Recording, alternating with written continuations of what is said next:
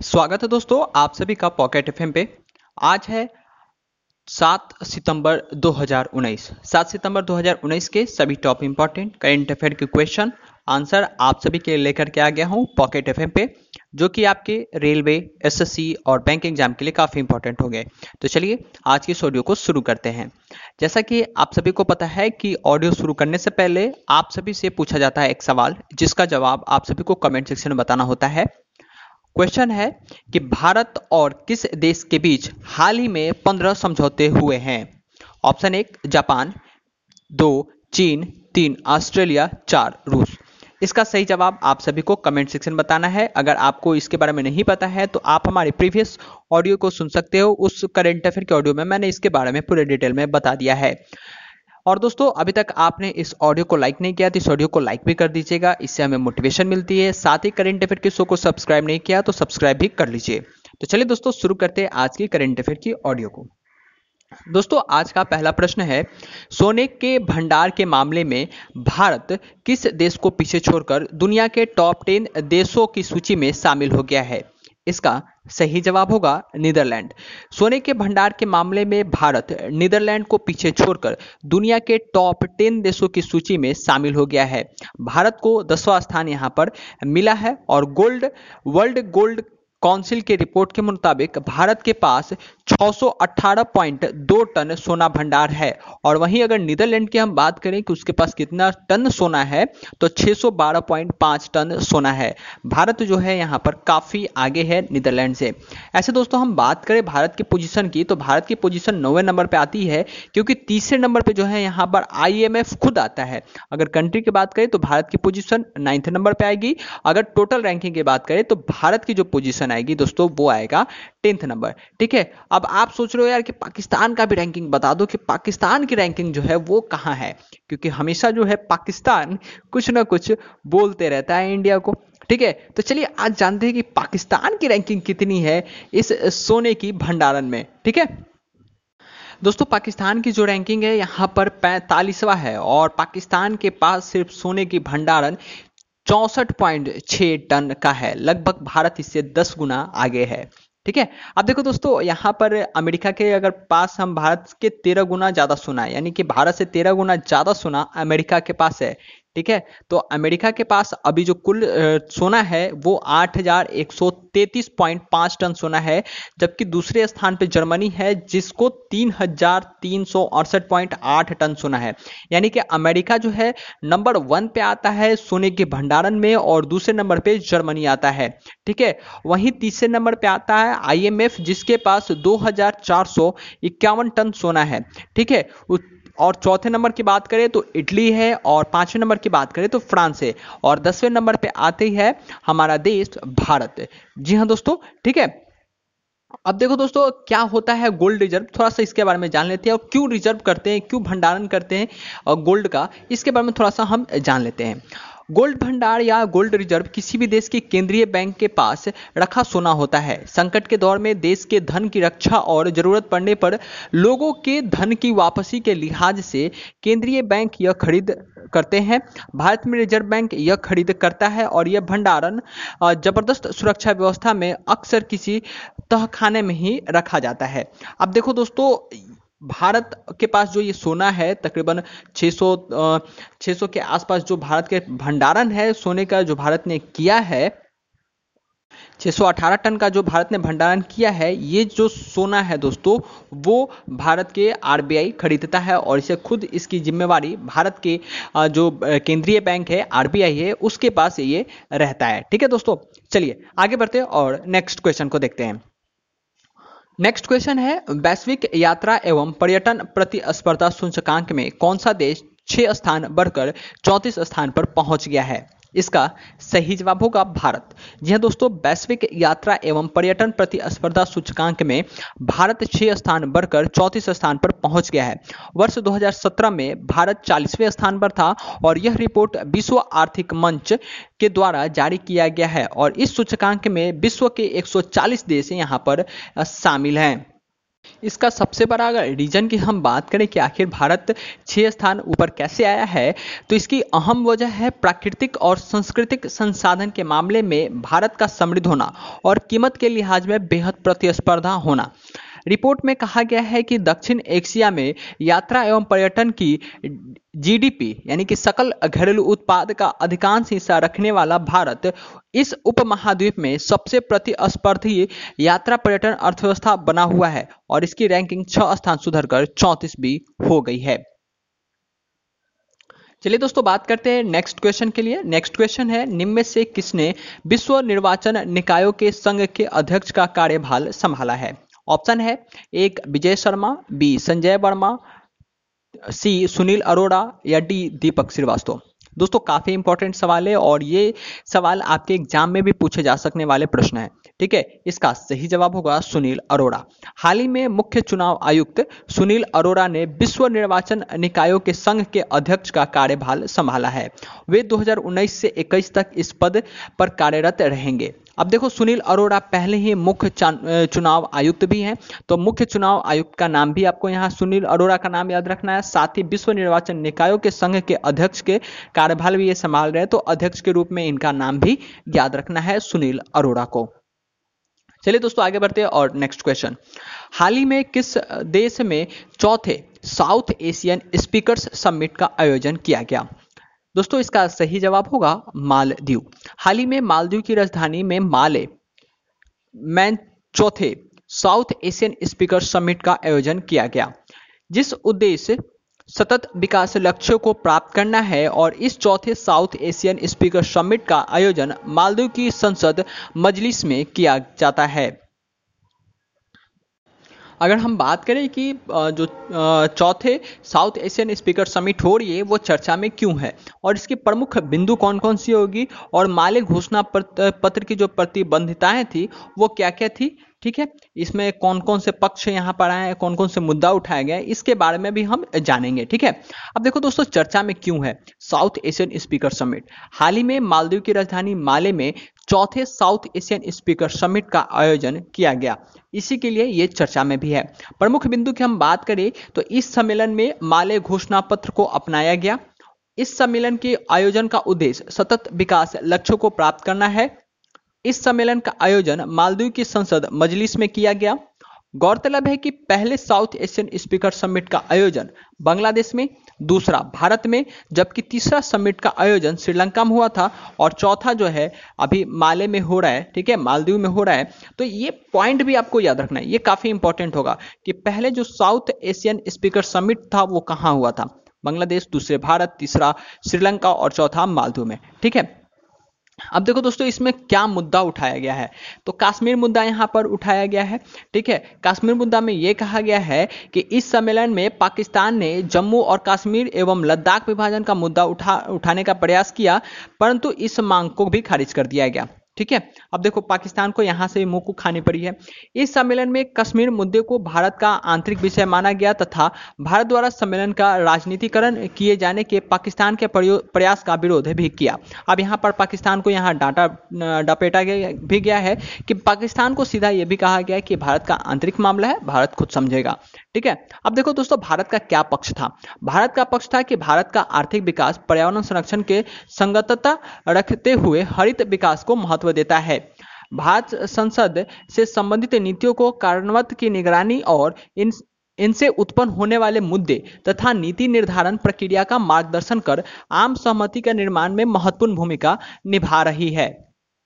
तो दोस्तों, ये था आपके fourth South Asian speaker summit के बारे में कि चर्चा में क्यों है, भारत मुद्दा क्या उठाया था, पाकिस्तान ने क्या उठा, उठाया था, ये सारे आपको शायद समझ में आ गए होंगे कि मैंने कितना चीज़ आप सभी को साउथ एशियन स्पीकर समिट के बारे में बताया। और मैंने बताया कि पहला कब हुआ, दूसरा कब हुआ, तीसरा कब हुआ, चौथा कहाँ हो रहा है, ठीक है? अब देखो दोस्तों, यहाँ पर बात आया है मालदीव। तो बात करते हैं मालदीव के बारे में। मालदीव की राजधानी कहाँ है? तो मालदीव की राजधानी माले है। अगर हम इसके प्रेसिडेंट की बात करते हैं तो प्रेसिडेंट इसके हैं इब्राहिम मोहम्मद। करेंसी की बात करते हैं तो मालदीव रुफिया, रुपया यह नहीं, रुफिया। रुफिया जो है, मालदीव की करेंसी है, ठीक है? चलिए, आगे बढ़ते हैं और नेक्स्ट क्वेश्चन को देखते हैं। नेक्स्ट क्वेश्चन है, निम्न से किसने हाल ही में बैंकों की सभी लोन रेपो रेट से जोड़ने का आदेश दिया है? दोस्तों, इसका ऑप्शन है एक, सुप्रीम कोर्ट, दो, केंद्र सरकार, तीन, नीति आयोग, चार, भारतीय रिज़र्व बैंक। दोस्तों, इसका सही जवाब होगा भारतीय रिज़र्व बैंक। हाल ही में भारतीय रिज़र्व बैंक ने बैंकों को सभी लोन रेपो रेट से जोड़ने का आदेश दिया है। आरबीआई ने रेपो रेट जैसे बाहरी बेंचमार्क के अंतर्गत ब्याज दरों में तीन महीने से कम से कम एक बार बदलाव करने का कहा है। अब देखो दोस्तों, यहाँ पर आया है बैंक रेट। तो बैंक रेट के बारे में आप सभी को बताएँगे कि अभी करंट में बैंक रेट क्या चल रहा है। साथ ही आरबीआई से रिलेटेड जितने भी इंपॉर्टेंट क्वेश्चन बनते हैं, वो सारे आप सभी के साथ शेयर करेंगे। अब देखो दोस्तों, सबसे पहले हम बात करते हैं सीआरआर का। ठीक है? सीआरआर का जो रेट चल रहा है, वो फोर चल रहा है। एसएलआर की बात करें तो 18.75 परसेंट चल रहा है। वहीं बैंक रेट की बात करें तो 5.65 परसेंट चल रहा है और रिज़र्व रेपो रेट यानी कि आरआरआर की बात करें तो 5.15 परसेंट चल रहा है और रेपो रेट की बात करें तो 5.40 परसेंट चल रहा है। अब चलिए दोस्तों बात करते हैं, यहाँ आई है आरबीआई की बात। तो आरबीआई से रिलेटेड जितने भी इंपॉर्टेंट क्वेश्चन बनते हैं, उन सारे क्वेश्चन को देखते हैं, क्योंकि आरबीआई काफ़ी इंपॉर्टेंट होगा आपके एग्ज़ाम के लिए। ठीक है? सबसे पहले हम रिज़र्व बैंक ऑफ़ इंडिया की बात करते हैं। आरबीआई का जो फुल फॉर्म होता है, इसकी हेडक्वार्टर कहाँ है? तो इसके हेडक्वार्टर मुंबई, महाराष्ट्र में है। इसकी स्थापना कब हुई थी? एक अप्रैल उन्नीस ईस्वी को हुई थी। अगर गवर्नर की बात करें तो गवर्नर कौन है? शक्तिकांत दास, अभी वर्तमान में आरबीआई के गवर्नर है। अगर वाइस गवर्नर की बात करें तो Shri R Gandhi vice governor है। अब देखो दोस्तों, काफ़ी सारे लोगों को गवर्नर का नाम याद होता है, लेकिन वाइस गवर्नर का नाम याद नहीं होता है। तो आप लोगों के लिए काफ़ी इंपॉर्टेंट होगा। Vice governor Shri R Gandhi, ठीक है? चलिए दोस्तों, आगे बढ़ते हैं। यहाँ अगर हम टोटल रीजनल ऑफ़िस की बात करें आरबीआई की तो टोटल रीजनल जो ऑफ़िस है आरबीआई की, वो है 29 और ये सारे जो हैं, लगभग लगभग मैं बताऊँ, सारे स्टेट के कैपिटल में ही स्थित है, ठीक है? अगर हम प्रथम गवर्नर की बात करें आरबीआई की तो प्रथम गवर्नर है सर ओसबॉर्न स्मिथ। अगर हम डिप्टी गवर्नर की बात करें तो आरबीआई के एक गवर्नर, एक आपके वाइस गवर्नर और चार डिप्टी गवर्नर होते हैं। अभी वर्तमान में तीन ही गवर्नर है, श्री एम के जैन, श्री बीपी कानूंगो और Shri N S Vishwanathan, deputy governor है और अभी एक जो है लीव है। ठीक है दोस्तों तो ये था आरबीआई से रिलेटेड सारे इंपॉर्टेंट क्वेश्चन आंसर जो कि आप लोगों के लिए काफ़ी इंपॉर्टेंट था। चलिए आगे बढ़ते हैं और नेक्स्ट करेंट अफेयर के क्वेश्चन को देखते हैं। नेक्स्ट करेंट अफेयर के क्वेश्चन है, मशीन बेकार और टूटे बर्तनों का पाउडर बनाने के लिए किस शहर में पहला टेराकोटा ग्राइंडर लॉन्च किया गया है? दोस्तों, इसका सही जवाब होगा वाराणसी। भारत के खड़ी खादी व ग्रामो उद्योग आयोग ने मशीन बेकार और टूटे बर्तनों का पाउडर बनाने के लिए वाराणसी में सेवापुरी में पहला टेराकोट टेराकोटा ग्राइंडर लॉन्च किया है। साथ ही इस टेराकोटा ग्राइंडर में से जो पाउडर बनेगा, उसका बर्तन निर्माण में पुनः उपयोग किया जा सकेगा। साथ ही इसे गाँव में रोज़गार के अवसर भी उत्पन्न होंगे। लेकिन दोस्तों, मैं अपना यहाँ पर विचार रखूँ तो ये पूरी तरह से मूर्ख बनाया जा रहा है ये टेराकोटा ग्राइंडर लॉन्च करके। क्योंकि दोस्तों, ये टेराकोटा ग्राइंडर लॉन्च इसलिए किया गया है कि ताकि जो मिट्टी के बर्तन होते हैं जो टूट जाते हैं, फूट जाते हैं, ठीक है? गमले होते हैं, वो जो टूट जाते हैं। जब वो टूट जाते हैं तो आप इस ग्राइंडर में डाल करके उसे क्या करोगे? उस मिट्टी को उसे मिट्टी में कन्वर्ट करोगे, यानी कि उसको पाउडर बनाओगे। और पाउडर बनाने के बाद फिर से आप उसे बर्तन में कन्वर्ट करोगे। आप सोच लो, अगर एक बर्तन को हम ले जाते हैं किसी ग्राइंडर के पास तो वो उसे बनाएगा पाउडर करेगा तो उसकी भी चार्ज लगेगी क्योंकि ये बिजली पे चलने वाली है, ये तो फ्री में होगा नहीं। तो इस तरीके से यहाँ पर लॉन्च किया है। अच्छा है लॉन्च हुआ है, लेकिन यह पूरी तरह से बेवकूफ़ बनाने वाला एक यहाँ पर योजना आई है। ठीक है? चलिए, यहाँ पर आगे बात करते हैं नेक्स्ट करंट अफेयर के क्वेश्चन की। नेक्स्ट करंट अफेयर क्वेश्चन है कि प्रधानमंत्री नरेंद्र मोदी की रैली 8 सितंबर को किस राज्य में इको फ्रेंडली हो रही है और झंडे प्लास्टिक की जगह कपड़े के होंगे। देखो दोस्तों काफ़ी इंपॉर्टेंट सवाल है ये। इसका सही जवाब होगा हरियाणा। प्रधानमंत्री नरेंद्र मोदी की रैली 8 सितंबर को हरियाणा के रोहतक में आयोजित की जाए किए जा रही है और यह रैली इको फ्रेंडली हो रही है। पर और जहाँ झंडे प्लास्टिक की जगह कपड़े के होंगे और इस रैली में करीब तीन प्रमुख और कार्यकर्ताओं और अम, अमाजन की प्यास बुझाने के लिए माफ़ कीजिएगा, आमजन का प्यास बुझाने के लिए दस हज़ार मिट्टी के मटके का भी प्रयोग किया जाएगा। ये दस हज़ार मिट्टी के मटके जो यहाँ पर रखे गए हैं, यहाँ पर इस ग्राइंडर को भी टेरा कोटा ग्राइंडर को भी यहाँ रखना चाहिए ताकि दस हज़ार मिट्टी के बर्तन जो यहाँ टूटेंगे, फूटेंगे, उन्हें फिर से रिपीट यहाँ पर किया जाना चाहिए। ठीक है दोस्तों, ये बस एक मज़ाक था। बस आगे बढ़ते हैं। अब देखो दोस्तों, अगर हम बात करते हैं हरियाणा की बात आई है यहाँ पर तो हरियाणा के बारे में थोड़ा सा जान लेते हैं, क्योंकि यहाँ बात आई है हरियाणा। ठीक है तो हरियाणा के बारे में जानते हैं। सबसे पहले हरियाणा की हम जानेंगे कैपिटल। तो कैपिटल कहाँ है? चंडीगढ़। हरियाणा की हम अगर सीएम की बात करें तो मनोहर लाल खट्टर अभी वर्तमान में सीएम है। गवर्नर की बात करें, जो कि काफ़ी इंपॉर्टेंट होगा आपके एग्ज़ाम के लिए तो सत्यदेव नारायण आर्य जो है, गवर्नर है हरियाणा की। ठीक है? चलिए, आगे बढ़ते हैं और नेक्स्ट क्वेश्चन को देखते हैं। नेक्स्ट क्वेश्चन है, अफ़गानिस्तान क्रिकेट टीम के कौन सा खिलाड़ी सबसे कम उम्र में टेस्ट कप्तानी करने वाला दुनिया का पहला खिलाड़ी बन गया? अब देखो, काफ़ी इंपॉर्टेंट ये सवाल होगा। इनका नाम है राशिद खान। पाकिस्तान क्रिकेट टीम के युवा लेग स्पिनर रशीद खान सबसे कम उम्र में टेस्ट की कप्तानी करने वाला दुनिया के पहले खिलाड़ी बन गए हैं। हाल ही में उन्होंने बांग्लादेश और अफ़गानिस्तान के बीच हुए एकमात्र टेस्ट मैच कप्तानी की और टॉस जीतकर बल्लेबाजी करने का भी फैसला किया है। अगर हम रशीद खान की आपको उम्र बताएँ, मात्र उनकी उम्र जो है बीस साल साल की है और वो सबसे कम उम्र की टेस्ट में, टेस्ट मैच की कप्तानी करने वाले वो खिलाड़ी बन गए हैं। ठीक है? काफ़ी इंपॉर्टेंट होगा, खेलों से संबंधित ये प्रश्न है तो काफ़ी इंपॉर्टेंट होगा आप लोगों के लिए। चलिए आगे बढ़ते हैं और नेक्स्ट क्वेश्चन को देखते हैं। नेक्स्ट क्वेश्चन है, अमेरिका के वॉशिंगटन के नज़दीक, ज्वाइंट बेस लेविस मैकॉर्ड में, अमेरिका और किस देश के बीच संयुक्त सैन्य युद्धाभ्यास 2019 की शुरू किया गया? अब देखो दोस्तों, ये युद्धाभ्यास जो है, वो भारत और अमेरिका के बीच में हुआ है। अमेरिका के वॉशिंगटन के नज़दीक ज्वाइंट बेस लेविस मैकॉर्ड में अमेरिका और भारत के बीच संयुक्त सैन्य युद्धाभ्यास 2019 शुरू हुआ है। यह यह सैन्य युद्धाभ्यास 2019 18 सितंबर 2019 को समाप्त हो जाएगा। यह युद्धाभ्यास का पंद्रहवा संस्करण यहाँ पर हो रहा है। ठीक है?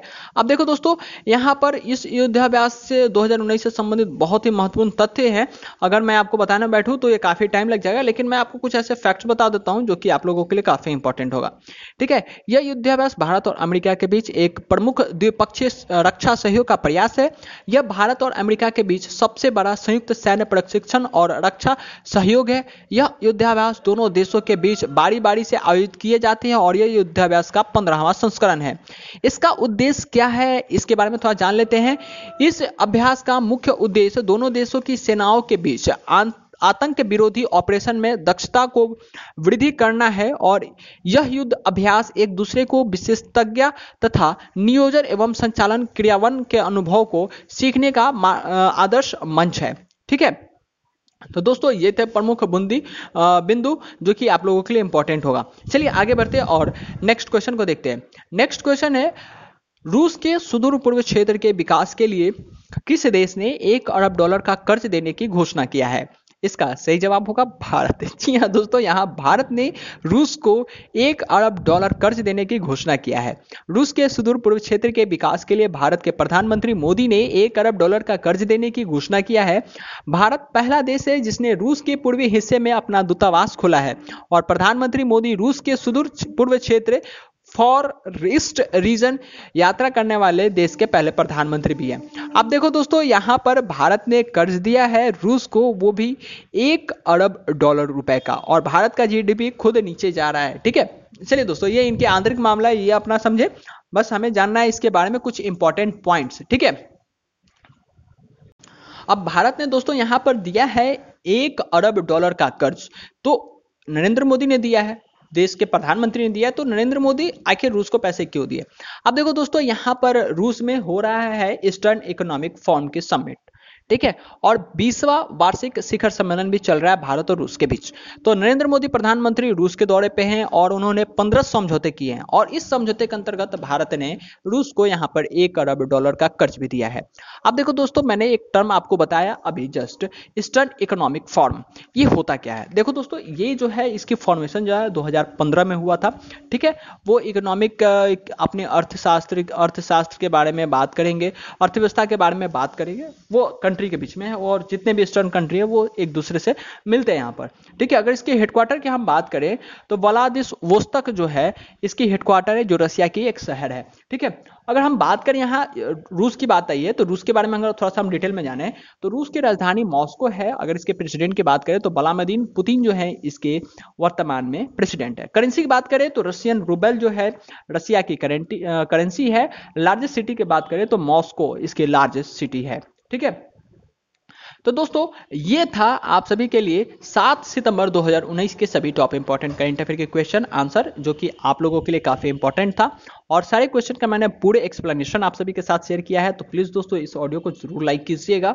साथ ही दोस्तों, जो मैंने आपसे क्वेश्चन पूछा था कि भारत और किस देश के बीच हाल ही में पंद्रह समझौते हुए हैं जिसका ऑप्शन है एक, जापान, दो, चीन, तीन, ऑस्ट्रेलिया, चार, रूस। इसका सही जवाब आप लोगों को कमेंट सेक्शन में बताना है। अगर आपको इसके बारे में नहीं पता है तो आप हमारे प्रीवियस करंट अफेयर के ऑडियो को सुन सकते हैं। उस ऑडियो में मैंने इसके बारे में पूरे डिटेल में बता दिया है। साथ ही दोस्तों, अभी तक करंट अफेयर के शो को सब्सक्राइब नहीं किया तो सब्सक्राइब भी कर लीजिए। डेली आप लोगों के लिए यहाँ पर करंट अफेयर लेकर के आते रहता हूँ। मिलते दोस्तों आप लोगों से अगले ऑडियो में। तब तक अपना ख्याल रखें। थैंक यू गाइज़ बाय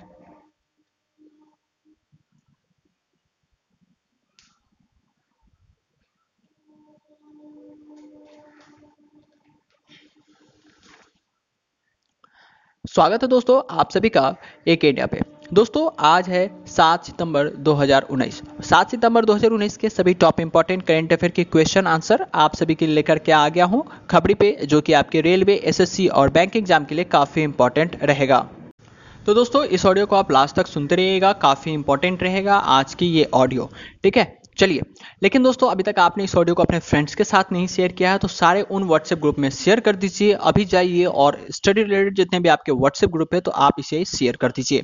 ठीक है दोस्तों, चलिए, और हाँ जैसा कि आप सभी को पता है कि ऑडियो शुरू करने से पहले आप सभी से क्वेश्चन पूछा जाता है कि आपको प्रीवियस ऑडियो के में जो मैंने क्वेश्चन बताया, क्या आपको याद है या नहीं, उससे रिलेटेड ये क्वेश्चन होता है। क्वेश्चन है, भारत और किस देश के बीच हाल ही में पंद्रह समझौते हुए हैं?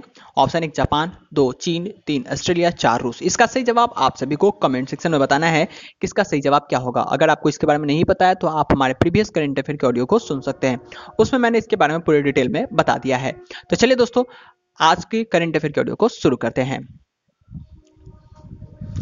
तो दोस्तों, इस ऑडियो को ज़्यादा से ज़्यादा अपने फ्रेंड्स के साथ शेयर करना और साथ ही दोस्तों, अभी तक आपने उस क्वेश्चन का जवाब नहीं दिया जो मैंने आपसे पूछा है कि भारत और किस देश के बीच हाल ही में पंद्रह समझौते हुए हैं, जिसका ऑप्शन है एक, जापान, दो, चीन, तीन, ऑस्ट्रेलिया, चार, रूस। इसका सही जवाब आप सभी को कमेंट सेक्शन बताना है। साथ ही दोस्तों, इस ऑडियो को अपने फ्रेंड्स के साथ शेयर करना है और अभी तक खबरी पे फॉलो नहीं किया हो तो खबरी पे फॉलो कर लेना है। मिलते दोस्तों आप लोगों से अगले ऑडियो में, तब तक अपना ख्याल रखिए।